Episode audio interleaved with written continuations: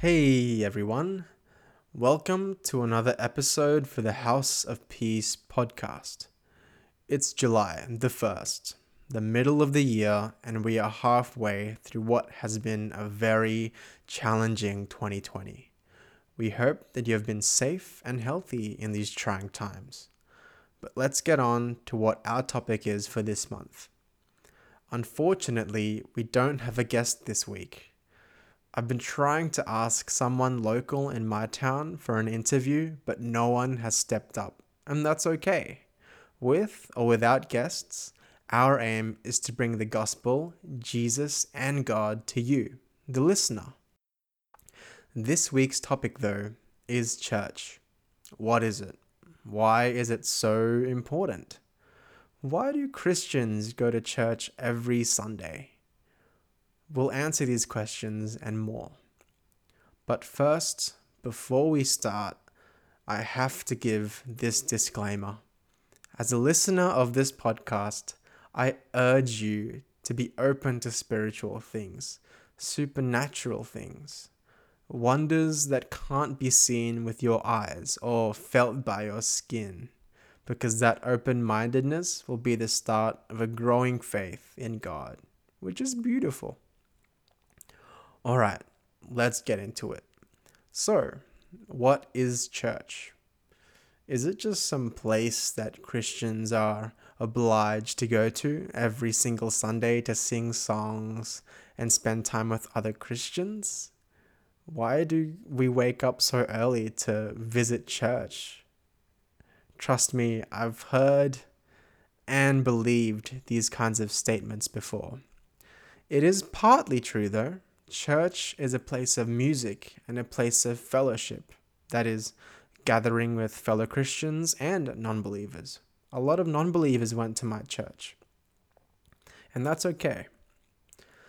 The book of Acts in the Bible described the church's physical nature, what people did in church.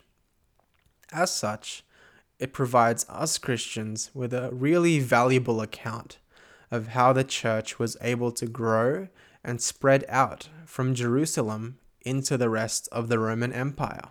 In only three decades, a small group of frightened believers in Jerusalem transformed into an empire wide movement of people who had committed their lives to Jesus Christ ending on a high note with Paul on the verge of taking the gospel to the highest government official in the land, the Emperor of Rome.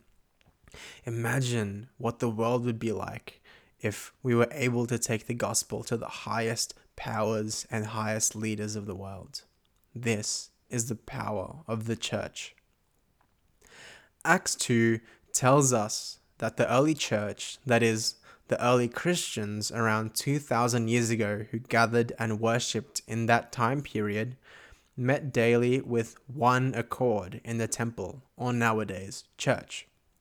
So, number one is that Christians met in the church for one unified reason Jesus. Pretty simple, right? Acts 5, verse 42, tells us that the apostles, Jesus' closest followers, were teaching the Word of God in the temple. So, number two is that teaching went on in the church, and teaching that was for one unified purpose bringing people closer to Jesus and God. Still pretty simple, right? And lastly, Acts highlights the importance of sharing the gospel to non believers and how important it is for them to come to know Jesus and come to church. That person may be you or someone you know. Now that you know what people do inside the church, it's time to delve a little bit deeper and open your mind a little bit more to the possibilities of the spiritual side of things. Remember, keep an open mind, and the rest will come through. The book of Ephesians is a great book that wonderfully explains the spirituality of the church. In Ephesians, we see the Apostle Paul laying it out straight for those who believe in Christ and what it means for the church. through the book of Ephesians, we can see just how important church really is. It is central in God's plan for mankind, and you're gonna hear me say that a lot in the following minutes. The church was something that God foresaw and planned. It was part of His master plan for us Christians and non believers to gather in church on Sundays since the very beginning of time. Well, even before the beginning of time. I used to not like church very much, and trust me, I think a lot of us Christians have been in this position. I criticized its teachings, its worship, its music, and even pastors. I used to think that all I needed was me and God and the Bible and Jesus and the Holy Spirit.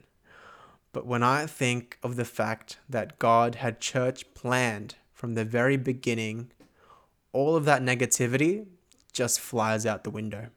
I go to church for God, for Jesus, for the Holy Spirit, not other people. Well, other people as well. I really love my Christian friends. They're the best. Love you guys.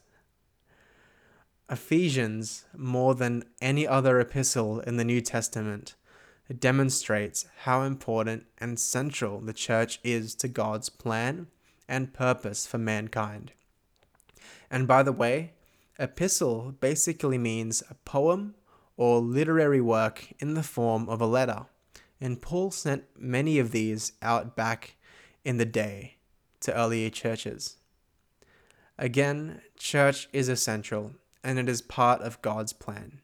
If we claim that we don't need church, that we can just be with God whenever and wherever we want, then I truly believe that we are missing out on God's full plan for us.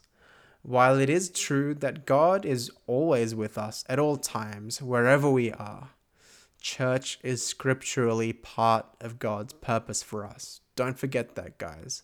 God desires, Jesus desires, the Holy Spirit will push us to go to church. And that ends the podcast. I hope all of our listeners know what the church is and what it means a little bit better than before. Since it's just me this week, I'll try and plug my, my own town's churches in the hope that someone will be listening and joining us for service on Sunday. Please join us at Oasis Life Church in Moranbah we are currently live streaming from Facebook and will continue to do so even after in person services commence. Alternatively, you can also join Moranbah Anglican Church or Moranbah Christian Fellowship. I always think that the quality of the teaching, the scriptural teaching, overrides the denomination of the church. As always, uh, thank you to Eli, Elisha, for creating the music for this podcast. He's just actually released his new album under his artist name Tikois, or The Color of Your Soul. And I urge everyone to check it out. God bless, and see you next month.